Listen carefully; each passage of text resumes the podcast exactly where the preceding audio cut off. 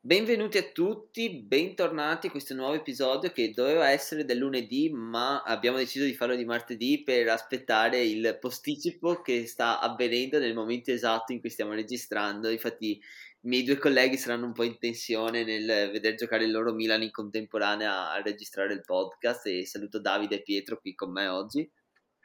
Ciao, diciamo Ciao. Che il posticipo non sta andando benissimo al momento. Sì, al momento che stiamo registrando il Milan è sotto uno a zero, eh, quindi con gol di, di Correa al secondo minuto, ma eh, non siamo qui oggi per parlare di quella che è la bella Serie A, del, di quello che è il bel calcio, ma stiamo a parlare proprio di, di, di bassi fondi, perché già due settimane fa avevamo promesso un episodio sulla lotta a salvezza, ma eh, settimana scorsa la Superlega ha invaso e dopo se ne è scappata via molto velocemente dal mondo del calcio. E invece questa settimana il tempo di parlare della lotta a salvezza c'è, e quindi io direi che lascio spazio a, ai miei colleghi per iniziare da, dal basso della Serie A, dal peggio di questo campionato. Eh, l'ultima in classifica, eh, ormai permanentemente, perché non credo si possa smuovere da lì nelle ultime giornate, è il Crotone. Il Crotone un po' ce l'aspettavamo tutti che ci avrebbe, che avrebbe fatto così una veloce sortita in Serie A e poi sarebbe tornata subito giù, e infatti pare che sarà così. Eh, un po' ce l'aspettavamo tutti, credo, no? Sì, esatto. Sì, sì, sì. Cioè, alla fine il Crotone è oggettivamente la squadra con meno mezzi.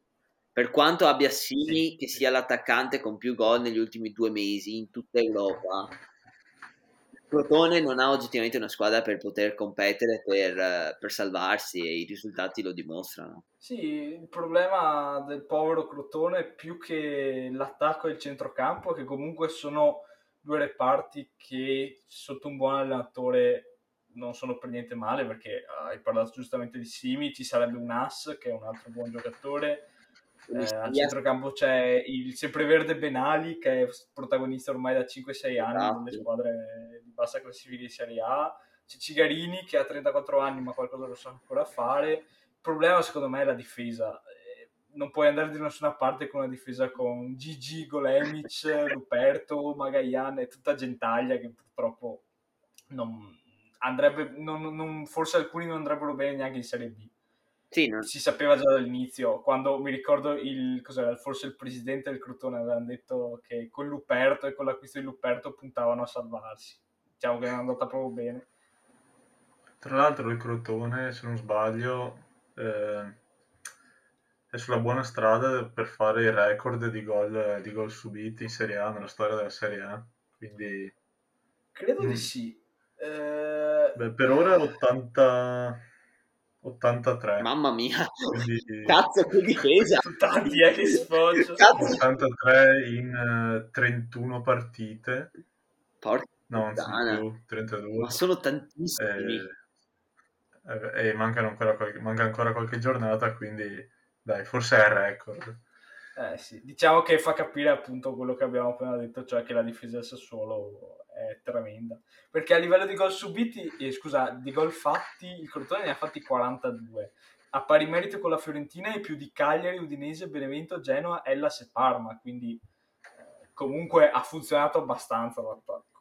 Sì, io cioè, ho letto questa statistica curiosa, in, per cui questo weekend, così ci agganciamo alla squadra successiva che è il Parma, questo weekend si è giocata a Parma-Crotone, una partita pirotecnica per gli amanti di queste partite qua, finita quattro a tre, ma prima della, dell'inizio della partita, sommando i gol subiti da, tra Parma e Crotone, e Cotro, Crotone, si arrivava a centoquarantasei gol subiti in due squadre in un campionato, e ne sono venute fuori altri sette nella partita giocata sabato, quindi veramente due squadre allucinanti da questo punto di vista. Sì, diciamo che il Parma ha più colpe del Crotone quest'anno, eh, sì, a livello sì, di assolutamente, perché eh, ha speso tantissimo, ha speso circa novanta, è in rosso di novanta milioni a livello di calciomercato e sono tanti già per una squadra di, di medio-alta classifica di Serie A, sarebbe tanto anche per una Lazio, per dire, o anche per una Roma che si giocano la quinta, sesta, settima posizione, ma per il Parma è proprio, è proprio brutta eh, come situazione.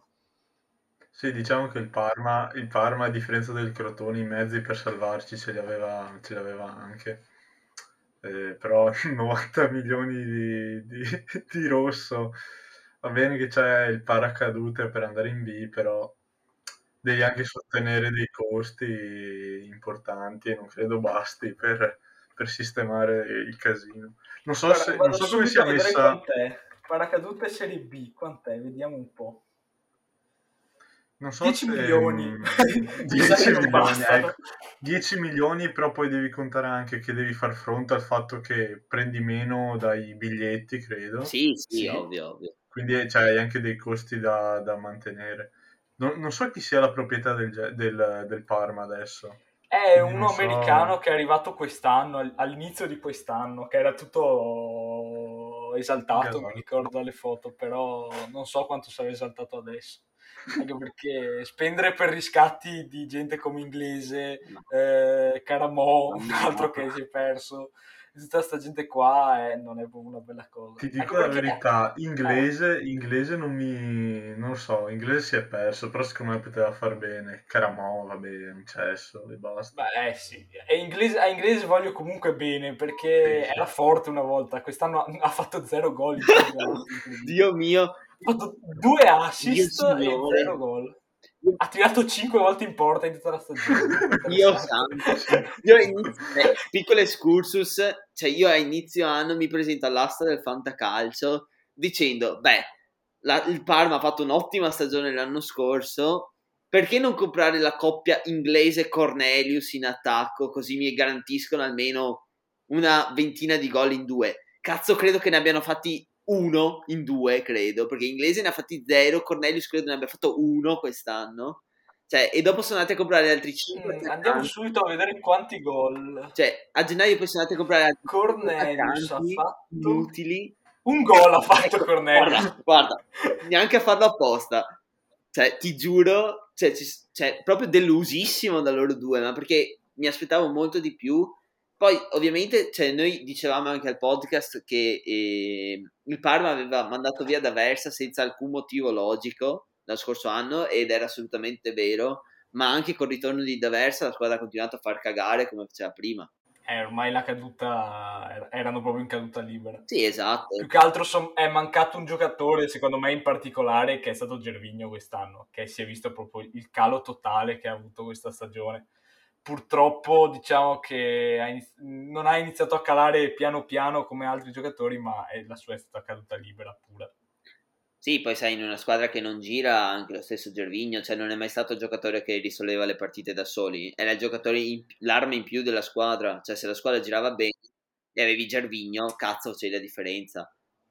Sì, è, è vero anche questo, però mi ricordo che l'anno scorso, in la prima parte della stagione del Parma, che è stata la parte migliore, quella che poi li ha portati a salvarsi più o meno tranquillamente, eh, con Da Versa, io mi ricordo che Gervinho aveva fatto una roba come dieci gol sì, e, e, e, e li aveva trascinati. Poi vabbè, sì, c'è stato il casino che lui voleva andare in Arabia Saudita a prendersi i soldi e alla fine non l'hanno venduto, sono successi vari casini, però...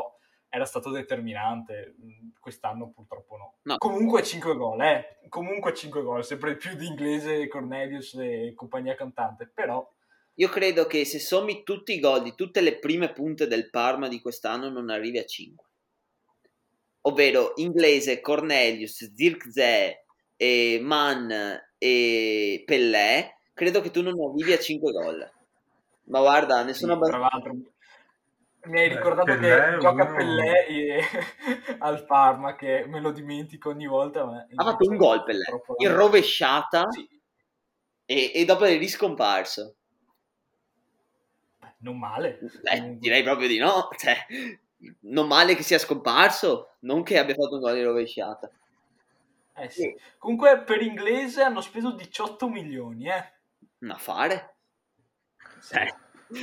Secondo me i so- la roba peggiore è spendere per uh, hanno speso soldi per gente che nessuno conosce, perché eh, dalla Steaua hanno preso sto Dennis Mann, ventidue anni rumeno, per tredici milioni. Mihaila dal Craiova per otto e mezzo. Hanno dato otto milioni all'Inter per Karamoh. Hanno dato sette milioni e mezzo allo Charleroi in Belgio per Busi. hanno preso dallo Zurigo Som per sei milioni e mezzo, cioè sono acquisti di gente giovane, ok, sconosciuta, che può fare una squadra eh, di media-alta classifica, che se lo può permettere, no il Parma. Il Parma ha bisogno di giocatori eh, veri per salvarsi, invece hanno scelto una strada totalmente diversa e non ha pagato per un cazzo. No, no, assolutamente. Però dai, arriviamo a quelli che forse ancora una speranza di stare in Serie A ce l'hanno, anzi più di una, visto che sono un bel po' di squadre racchiuse in cinque punti. Partendo sempre da, il, dal basso a salire c'è il Benevento di Filippo Inzaghi, che personalmente non demerita dal mio punto di vista. È una squadra che vorrei che si salvasse, perché secondo me ha proposto anche un bel calcio, per quello che può essere il calcio proposto dal Benevento, ottenendo anche risultati di peso. Prima di tutti mi viene in mente che è riuscita a fermare la Juventus, per quanto la Juventus sia quello che sia quest'anno, ma comunque è il Benevento. Secondo me è una squadra che ha, ha diritto e de- dovrebbe restare in Serie A, per quello dimostrato. Sì, eh, anche, anche il Benevento è un'altra squadra che più o meno, presi i punti che dovevano prendere, sono andati in vacanza, eh. Forse un po' troppo presto considerata la classifica, però intanto ha segnato il due a zero Correa. Porco Giuda. Eh, mi vorrebbe dire altro, tra porco Giuda, però siamo in diretta. Eh. Dicevo appunto che il Benevento... di Correa. Madonna, guarda, oh, Correa ce l'ha con noi, ogni volta deve segnare, mannaggia la Madonna. E, dicevo che il Benevento è una squadra che è andata in vacanza un po' troppo presto, adesso si ritrova in una posizione peggiore di quello che si aspettavano, eh, perché mi pare che due o tre mesi fa, al giro di boa di gennaio, erano tipo undicesimo o dodicesimi, comunque erano in ottima, in ottima posizione. Inzaghi ha fatto il suo, sono contento di averlo rivisto in Serie A ed è migliorato, sono contento per lui comunque. Però secondo me la qualità individuale rispetto, rispetto magari a squadre come Cagliari e, e Torino si vede, si vede, nonostante Inzaghi, nonostante il Benevento secondo me giochi meglio del Torino per esempio, mm. ma anche secondo me la qualità individuale dei giocatori per salvarsi. Secondo me il Benevento eh, sarà quella che andrà in B. Purtroppo sì, purtroppo sì. Probabile. C'ha, c'ha, ehm... Probabile. È che è chiaro, se giochi con, con gente come Roberto Insigne non, non è facile salvarsi, però chissà, secondo voi se lo tengono Gaik se vanno in B oppure lo rivendono dopo sei mesi? Ma effettivamente, cioè nel senso... a quanto è stato acquistato e quali secondo voi sono le possibilità di rive- cioè c'è una possibilità di farci del guadagno serio per il Benevento su, su Gaik? Uh, non lo so, allora l'hanno comprato a nove milioni, eh, quindi vuol dire che cioè, in realtà senso... sarebbe un prestito, trecentomila euro di prestito e nove di riscatto immagino, ma non so se sono eh, obblighi o... Va bene, mettiamo anche che lo riscattino, che abbiano okay. i soldi per riscattarlo. Dopo lo rivendi, cosa fai? Lo tieni in Serie B? Non so chi lo vuole. Eh. Cioè, lo tieni in Serie B. Potrebbe anche andarci in B a Guy, che eh, non, esatto. non so, però... Cioè, magari lo ridai alla, squ- lo dai alla squadra che sale, cioè fai uno scambio in questo modo qua. Non lo so. Magari... non lo so, veramente non lo so quale potrebbe essere il destino di Guy da qui a, a fine stagione. Ma eh, che salgono in A... per ora l'Empoli? Non, non so. L'Empoli era primo in Serie B, quindi l'Empoli è quasi sicuro, però l'Empoli ce l'ha già un attaccante che gira molto bene, che è Mancuso, che ha fatto veramente tantissimi gol quest'anno, quindi lui credo che avrà il posto da titolare nell'Empoli dell'anno prossimo. E poi c'è una bella lotta per la promozione, per il secondo posto che garantisce la promozione diretta. In questo momento se la lottano la Salernitana di Lotito, e voglio ammazzarmi se la Salernitana di Lotito sale in A, e il Lecce che ha sì che anche quest'anno ha Mancoso che la sta trascinando, e poi c'è tutta la zona playoff dove ci sono il Monza con eh, di Berlusconi, Balotelli e compagnia cantante, il Venezia, il Cittadella e la SPAL, il Chievo Verona. Insomma, queste sono le squadre che si giocheranno, ecco, la siccome stiamo facendo ecco eh, siccome stiamo facendo una piccola parentesi sulla B, voglio solo dire che eh...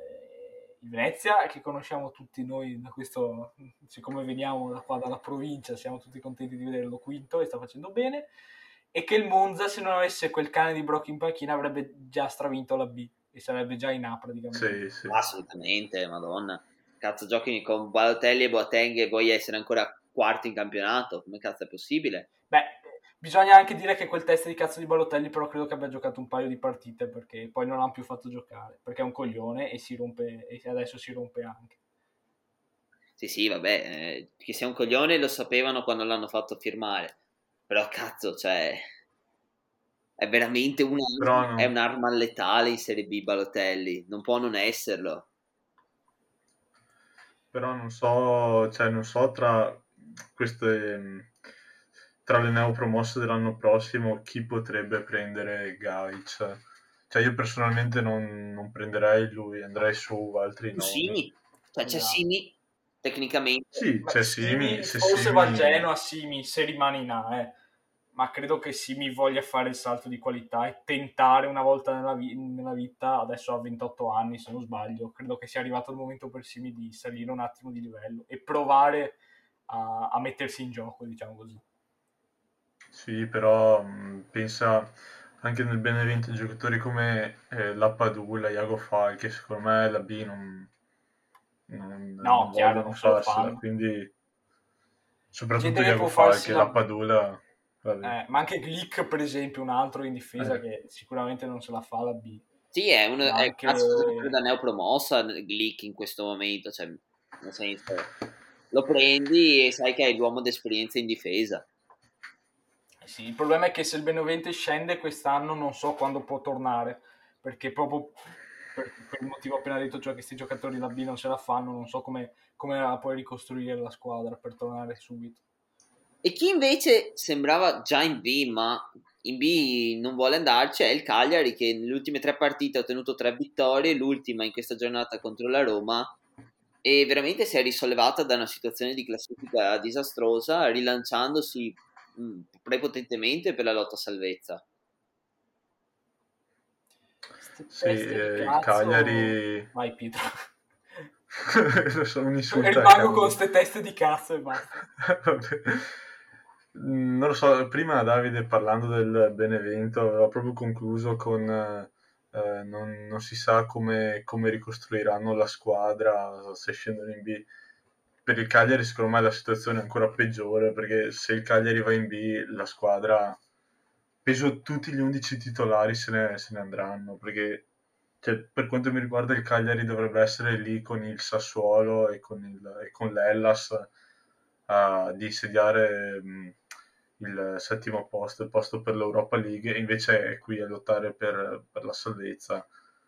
Um, non lo so Davide, com- come vorresti continuare il tuo insulto? Eh, dico che vorrei continuare dicendo che queste teste di cazzo sono più teste di cazzo di quello che pensavo, molto semplicemente perché appunto... Eh, la società ha speso tantissimo, i giocatori prendono degli stipendi che vanno ben oltre la media della Serie A per, per, per diciamo quella parte di classifica, e hanno voluto dare dei soldi a Di Francesco per, per uh, metterli nella merda. Un po' se lo meriterebbero eh, da un certo punto di vista di andare in B, però sono d'accordo assolutamente con te, la squadra è forte e mi piacerebbe rivederla un altro anno in A con, eh, o sempre con Silvici, perché comunque lo considero un buon allenatore, che alla spalla ha fallito dopo anni soltanto perché gli hanno venduto tutti. Anno per anno tutti, gli hanno venduto tutti. Alla spalla, cazzo, non aveva poveraccio poveraccio e vorrei, anche perché sarebbe un peccato perdere certa gente, eh, perché magari ok il Cagliari va in B e poi gente come Godin non, non so se rimane in Italia, magari se ne torna o subito in Uruguay o magari va da qualche altra parte.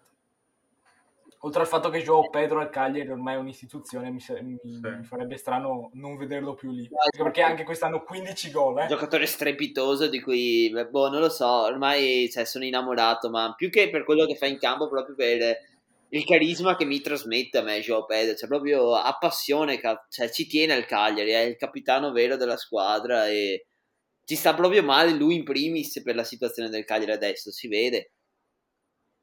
Sì. Sì, ecco, uno tiene... che non ci tiene, ecco uno che non ci tiene è Nangolan. No, no. Invece. Sì. esatto. Però va bene. João Pedro, ricordo che ci tiene, ci tiene talmente tanto da farsi squalificare per doping. Esatto. Vabbè, ma, ma questo... Storie di anni passati di fantacalcio. Storie di anni passati. Comunque, eh, ma penso anche a giocatori come Cragno. Cioè, Cragno Labino. No, no, no, cioè, no. Cragno è uno che mi... Cragno, sì. In questo, eh. Dal mio punto di vista, cioè, se Cragno domani mattina mi sveglio e lo ritrovo portiere titolare del Napoli, de, de anche del Milan, se andasse via Donnarumma o cosa, non mi scandalizzerei, anzi lo troverei giustissima scelta. Sì, sì, eh, volevo dire proprio quello, cioè Cragno è uno dei candidati per il post Donnarumma, per esempio, se Donnarumma va via. E non mi meraviglierei, io non sarei affatto dispiaciuto di vederlo al Milan. No, infatti, cioè, sarebbe veramente, secondo me, un'ottima mossa. Cioè, alla fine, cioè, ok, nessuno sostituirà mai Donnarumma, e nessuno al mondo però può sostituire Donnarumma. E, eh, praticamente. E quindi devi ovviamente puntare su qualcun altro di giovane, e punti su un giovane italiano, che comunque ha già molta esperienza, ha già fatto molto bene, già nel giro della nazionale. Secondo me è, cioè, è la scelta, veramente la scelta migliore, per costi e benefici. Però, piccola parentesi, oggi il Milan ha ufficializzato l'acquisto di, di come si chiama il portiere, quello francese? Che giocava allora si francese. Chiama Maignan, Maignan esatto. Mike Maignan, però non l'ha ufficializzato in realtà. Non l'ha ufficializzato ancora? No, ma, ma credo sentito... che non lo ufficializzerà per un bel po' di tempo. I, i giornali lo danno per, uh, per fatto, però poi hanno un po' ritrattato dicendo che sì, è il, è il piano B, diciamo così, se Donnarumma non rinnova, perché il, il rinnovo di Donnarumma, eh, ormai se ne parla da mesi, è sempre fermo. Cioè il Milan offre otto milioni eh, per non so quanti anni, credo quattro o cinque, e, e Raiola sta zitto e non dice niente. Beh, bisognerà vedere come finirà il campionato, perché se il Milan va in Europa League sicuramente non credo rimanga Donnarumma. No, e... Farebbe, eh, sarebbe un po' da figli di puttana eh, andarsene via. Sì, sì. Questo è un altro discorso, però sì, eh, se andiamo in Champions c'è una possibilità. Sì, anche secondo me, cioè, senza Champions League eh, Donnarumma non resta. Cioè, è, a, a questo livello che ha raggiunto lui, ha comunque all'età che ha, che per quanto sia giovane... Ormai è cosa? quattro anni che è titolare in Serie A. Dal duemilaquindici sedici. Esatto, e ha totalmente il diritto e anche, tra virgolette, il dovere di giocare la Champions League, dal mio punto di vista. Dopo, ovvio che è un figlio di puttana, perché non ricompensare la tua sua... Cioè, tu puoi rinnovare e andartene via, paradossalmente, però rinnovi, così almeno la squadra che ti ha creato, tra virgolette... Ti, cioè, monetizza almeno su di te, invece andartene via a zero così è veramente boh, anche una relativa mancanza di rispetto, secondo me. Sì, ultima cosa, ultima cosa su Donnarumma, poi continuiamo la questione della zona retrocessione. Eh, tu, molti insultano Raiola, ed è giusto, Raiola è un cane, lo conosciamo tutti, è una delle persone più spregevoli del mondo del calcio, e che di certo non, non, non fa bene al mondo del calcio, per come la vedo io. Però diciamo che Donnarumma è, è adulto ormai, non ha più quindici anni, sedici anni, ne ha ventuno, ne ventidue anzi, e dovrebbe, dovrebbe un po' dire la sua e dire ok, se devi, devi prendere per mano la tua carriera e prendere in mano la tua carriera e dire ok, voglio restare al Milan e lo dico, così almeno faccio capire, oppure me ne vado, o, o almeno farlo capire, cioè quello chiedo e basta. Mi va bene, mi va bene sia che rimanga sia che vada via, eh. Perché ok, eh, dopo tutto è, è un portiere, non, non stiamo perdendo Kaká al Real Madrid o Shevchenko al Chelsea, per dire due grandi cessioni degli ultimi vent'anni di Milan, però eh, vorrei solo che, che, che fosse chiaro tutto qui. Continuando a salire, troviamo una delle squadre che personalmente più vorrei che andasse in Serie B, ma so che alla fine si salverà, ovvero il Torino. Lo vorrei in primis per Urbano Cairo, che mi sta altamente sui coglioni, e quindi spererei che andasse in Serie B, e in secondo perché presenta un gioco di calcio che mi fa letteralmente schifo, ed è, letter- ed è impresentabile come squadra, però alla fine ottiene dei punti non si sa come. Contro la Roma, di solito. Aggiungo, aggiungo un altro motivo a, al tuo rant contro il Torino, E, e il mio terzo motivo per cui li vorrei vedere in B è Riccardo Rodriguez, detto anche Riccardo Rodriguez, che mi ha fatto fin troppo bestemmiare negli anni al Milan, e vederlo in B mi farebbe molto ridere. Beh, anche sarebbe divertente vedere poi la carriera di Giampaolo.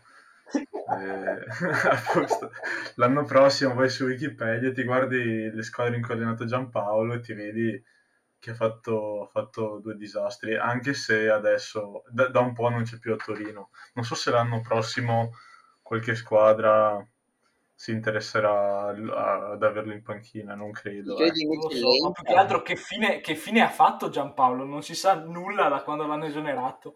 Non so dove, dove cazzo è finito, proprio basta, non è scomparso totalmente. Allora... Però anche il Torino, anche il Torino, come il Cagliari, secondo me... Um, a parte che sì, che la qualità individuale ce l'ha, e proprio per questo mh, la squadra, se scende in B, eh, si smembra. Vabbè, partendo da Belotti, ovviamente Belotti in Serie B non può, non può andarci, però mh, anche giocatori come Nkulu, Izzo, secondo me non, non si fanno la Serie B. Riccardo Rodriguez dovrebbe, assolutamente. Sì, sì, sì. Il problema del Torino parte da, dall'ultimo anno di Mazzarri, credo, perché eh, Mazzarri arriva e credo che fa due anni e mezzo, più o meno, non mi ricordo esattamente, però mi ricordo che l'anno prima dell'esonero li porta quasi in Europa League. Fa un gran calcio, sti, Mazzarri stile Napoli, per dire, e giocano bene, e Cairo che non fa mercato perché dice abbiamo la difesa migliore di quella della Juve, e spara queste cagate qua. Inizia la stagione, Mazzarri fa cagare, va a puttare tutto il progetto e viene cacciato. Viene preso eh, Coso, l'ex giocatore del Torino che adesso neanche Longo, mi ricordo come sì. si chiamava. Eh, Longo. Longo. Longo, bravissimo, Longo, che fa schifo. Vanno, già l'anno scorso hanno quasi rischiato di andare in B da un certo punto di vista, e adesso si ritrovano nella stessa situazione, anche peggiore. È stata proprio una caduta libera del Torino in questi ultimi anni. Sì, assolutamente. Io, cioè, allora, in primis... la questione Belotti, come accennava prima Pietro, cioè veramente il fatto che un giocatore come lui si ritrovi in una squadra a lottare per la salvezza è, è incredibile, nel sen- ma nel sen- non nel senso positivo dell'incredibile, cioè non è possibile che uno, Belotti non è in grado di far girare la squadra da solo perché è un finalizzatore, ma due, è un ottimo finalizzatore che si ritrovi a dover ancora salvarsi e decide e fare i gol per sopravvivere alla Serie A. Veramente mi sembra allucinante. Secondo punto è che mi sembra che il Torino proprio manchi di, di gioco, cioè di, di idee di calcio. Mi sembra veramente una squadra allo sbando che si affida unicamente a giocate dei, dei suoi, individu- di, suoi giocatori individuali, e come diceva, dicevate anche voi, ovviamente hanno una qualità superiore alle altre, però cacchio, no, non è possibile non riuscire a mettere in campo undici giocatori che riescano a passarsela tra di loro per fare delle azioni. È veramente un liberi tutti al Torino. Beh, chiaro. Su Belotti volevo dire che invece secondo me Belotti è un ottimo attaccante di manovra, e che proprio per questo sarebbe un ottimo sostituto di Ibra al Milan per la prossima stagione, soprattutto mm. se il Torino va in B, così andiamo da Cairo con la mazzettina, gliela sputiamo in faccia dicendo quei cinque milioni. Esatto, considerando che eh, quando nel, cos'era, nel duemiladiciassette che si pensava già di Belotti al Milan, Cairo sparava i cento milioni, i cento milioni non si muove, godo cane. E, e, e sempre parlando di quel cane di Cairo, eh, rimane il principale, secondo me, la principale causa di questo rischio retrocessione di questa. Assolutamente sì, assolutamente. Prendi Gian, a inizio anno prendi Giampaolo, che, che è un allenatore estremamente particolare, sia proprio per caratteristica sua, proprio come persona, sia per come gioca, perché gioca un po' vecchio stile, ha bisogno ancora di, di, di modo di, di, gioca ancora col quattro tre uno due, che è un modulo che non si vede da un po' di tempo In, in Italia, ma in generale è un modo un po' passato da un certo punto di vista. E in più non, non gli prendi il, il regista, che è forse il giocatore più importante per il Giampaolo, e anzi glielo prendi, sembra, sembra la beffa, glielo prendi, che, che è Mondragone in questo caso, glielo prendi quando, quando va via a gennaio. Sì, poi giochi con un trequartista che è Simone Verdi, che tutto sa fare tranne che il trequartista, e come puoi, come puoi fare, cioè Giampaolo ha tantissime colpe e su questo non discutiamo, ma non è neanche stato messo nelle condizioni di allenare in maniera presentabile. Esatto, esattamente. Mentre chi allena... L'ha fatto... Dai. Scusa, ma quanti gol ha fatto il Torino quest'anno? È nono in classifica, ha fatto quarantasei gol. Sì, ha fatto quarantasei gol, più di quelle che sono davanti a lui, a cui volevo passare, e la prima della quale è lo Spezia. Lo Spezia che è la squadra che meno vorrei che andasse in Serie B tra tutte queste. Cioè, veramente lo Spezia mi ha sorpreso. Io me lo aspettavo a lottare con il Crotone, sinceramente. Non mi aspettavo che, per quanto stimassi Italiano e avessi visto giocare qualche part- spezzone di partita dello Spezia in Serie B, non pensavo sarebbe stata una squadra in grado di competere in Serie A. Non so cosa ne pensate voi. Sì, lo Spezia è proprio il contrario di squadre come il Cagliari e il Torino di cui abbiamo appena parlato, cioè poco materiale a disposizione, tanto, tanto olio di gomito dell'allenatore e in generale della società. Mi dispiacerebbe proprio vederli in Serie B. Questi sono, questa è una squadra che merita perché ha fatto un progetto con pochi soldi ma che ha funzionato bene. Sì, poi probabilmente... Ma anche, anche eh. se dovesse salvarsi, anche mm. se dovesse salvarsi, secondo voi Italiano un'altra stagione allo Spezia se la fa? No, secondo me qualche lì lo chiama. Non credo. Allora, sai chi potrebbe chiamarlo? Eh, il Sassuolo, perché De Zerbi eh, si parla tanto di, di, di De Zerbi allo Shakhtar, per esempio. Minchia. È uscita questa voce. Che notizia! Sarebbe, sarebbe, sarebbe particolare eh, come scelta De Zerbi allo Shakhtar. E godrei nel vederlo, nel non vederlo più in Serie A perché mi sta altamente sui coglioni De Zerbi con quel pizzetto da carabiniere. Ma cazzo, vai, vai a, vai a fermare, vai ha puntato dei miei coglioni Roberto De Zerbi, vai a fermare le macchine sulla Salaria, mannaggia a te, che cazzo deve stare in Serie A rompere i coglioni. Ogni puntata Davide deve, deve, deve insultare qualcuno o qualche allenatore, vabbè, non è giusto, non posso anche condividere, però con toni un Cazzo. po' più pacati. Non puoi non dirmi che De Zerbi non ha la faccia da carabiniere. sì, sì, è da meridionale in generale. Eh, sì, sì. No, io invece... Un saluto, un saluto a tutti i meridionali che ascoltano sì. questo podcast, tra l'altro. Io invece eh, la sparo un po' più grossa su Italiano, perché vabbè, tanto siamo in un podcast del cazzo, e dico che vada al Napoli. Non lo so, eh, mi dà l'idea... E invece al Napoli ci va Spalletti. Bello.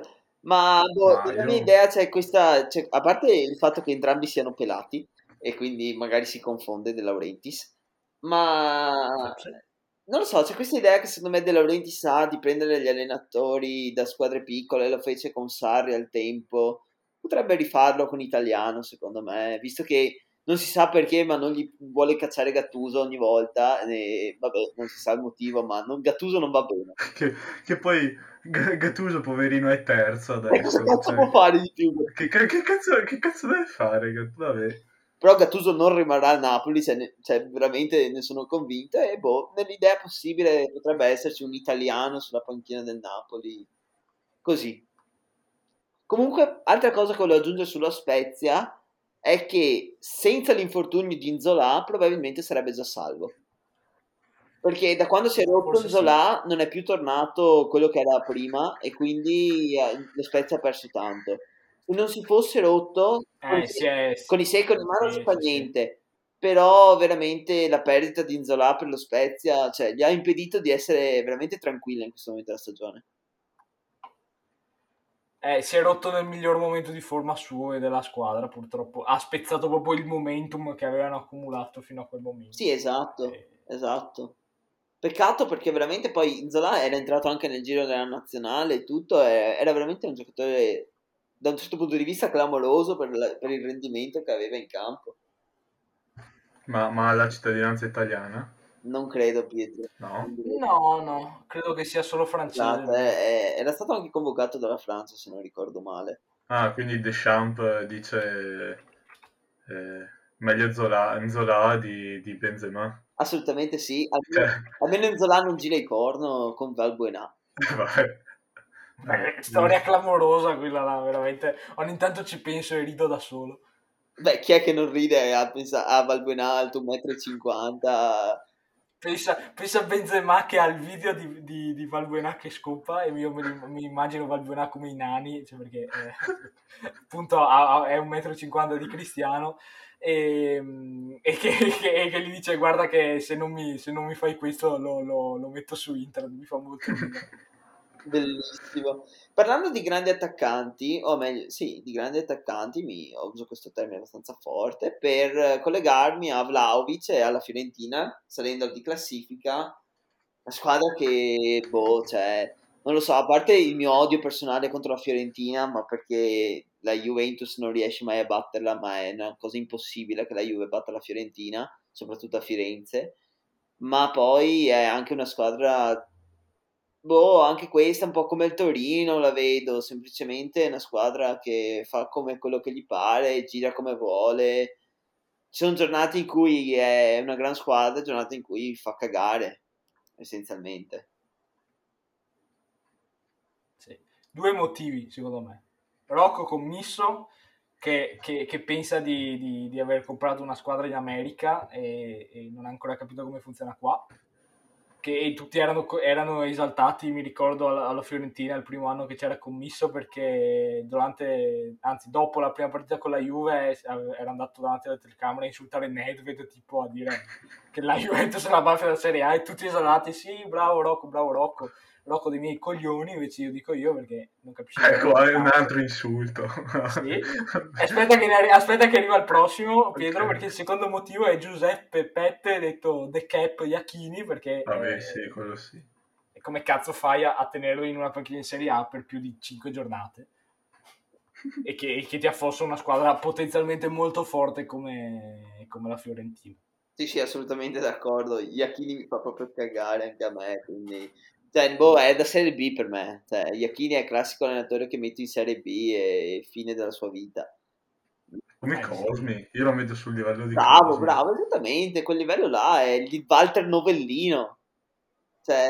Ma Cosmi, almeno, almeno al Crotone, in quest'ultima esperienza che sta facendo, eh, cioè, ha un'idea di gioco nel senso, ok, eh, facciamo cagare, però adesso andiamo tutti in avanti e tentiamo di segnare. E infatti... E ha funzionato, funzionato, diciamo che il Crotone ha segnato anche abbastanza, basta vedere le statistiche di Simy da quando c'è Cosmi, e, e Iachini non ha nemmeno quello, cioè non sa nemmeno lui che cazzo sta facendo sulla panchina, è, è, è, molt, è un allenatore che non, boh, non, non, non, ha, non ha senso secondo me. Sì, Iachini è fortunato ad avere, ad avere Vlahović in questo momento, che anche con, con il, non ha temuto il ritorno di Iachini ed è sopravvissuto, nonostante la prima parte di stagione con Iachini avesse fatto schifo, ma adesso ha ingranato e non si ferma, e poi ha comunque giocatori di grande qualità oggettivamente, Castrovilli, Bonaventura, sono giocatori che ancora fanno la differenza, soprattutto a questo livello della, della Serie A. Chiaro, eh, Vlahović è già due spanne sopra tutti i suoi compagni al momento. Bisogna anche dire che, eh, per quanto riguarda Vlahović, Corvino è un cazzo di maestro nel pescare da, dall'est Europa, perché è un'altra delle sue perle. Assomiglia, assomiglia un po' a Vucinic Vlahović, il, pr- il primo Vucinic, diciamo così. Speriamo faccia un po' meglio. Beh, non mi insultare Mirko Vucinic, per favore. Che... No, no, chiaro, chiaro.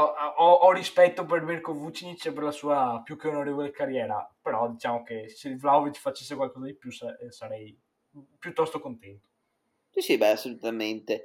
Io, beh, io direi che possiamo passare all'ultima squadra in lotta per uh, la salvezza, che è un'altra squadra che ha un presidente che so che Davide ama molto, ovvero il Genoa di Preziosi.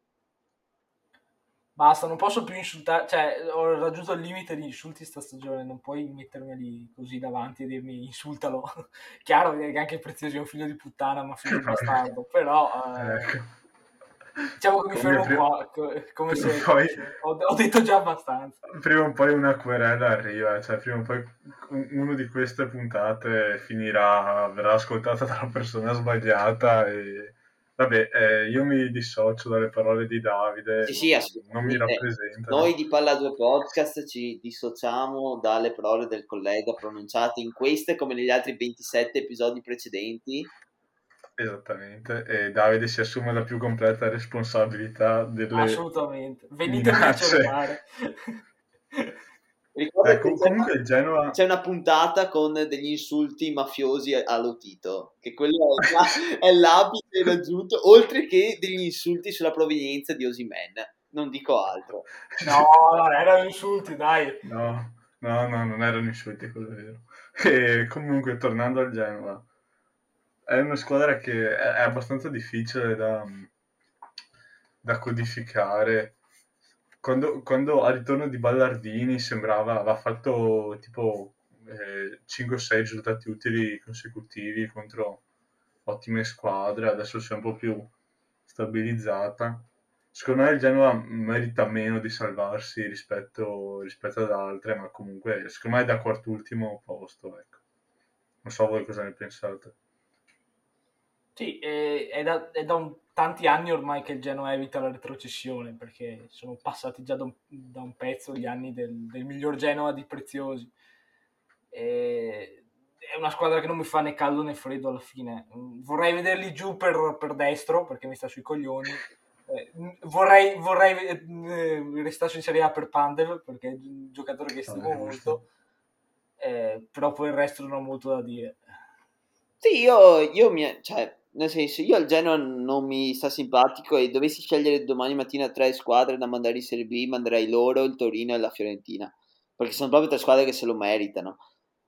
Però tra le tre il Genoa è quella che tengo su alla fine, perché comunque... cioè non so, qualcosa mi trasmette, non è mai una squadra banale, diciamo così, nel senso da avere in Serie A. È una squadra che sempre mi dispiacerebbe avere, vedere andare in Serie B, ecco, per quanto se lo meriterebbe mm. assolutamente. E chiedo a dico ai... una cosa che non c'entra. Vai. Perché sono incazzato, il secondo gol della Lazio era irregolare, perché parte con un fallo molto brutto su Cialanoglu. Orsato è andato a rivederlo e comunque l'ha dato. Allora, beh, qui, questa... qui è campionato falsato, mi pare.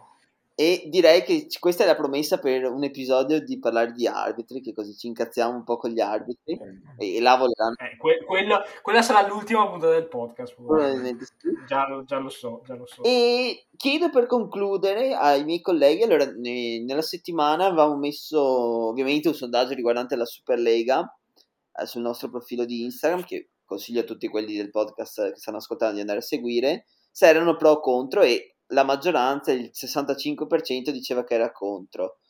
La Superlega è fallita essenzialmente. Siete dei cagasotto, siete dei cagasotto. La Superlega non avete i coglioni di la Superlega, avrebbe salvato il calcio. Ecco, volevo chiedere a voi cosa ne pensate del fallimento della Superlega molto in breve, me- molto in breve, visto che ci abbiamo dedicato un episodio intero la scorsa settimana. Torneremo più forti di prima, dico solo questo. Beh, allora, visto che io ero contrario, non posso che essere felice di questo risultato. Comunque un, un po' si sapeva che sarebbe fallita, cioè era un progetto troppo rivoluzionario, secondo me.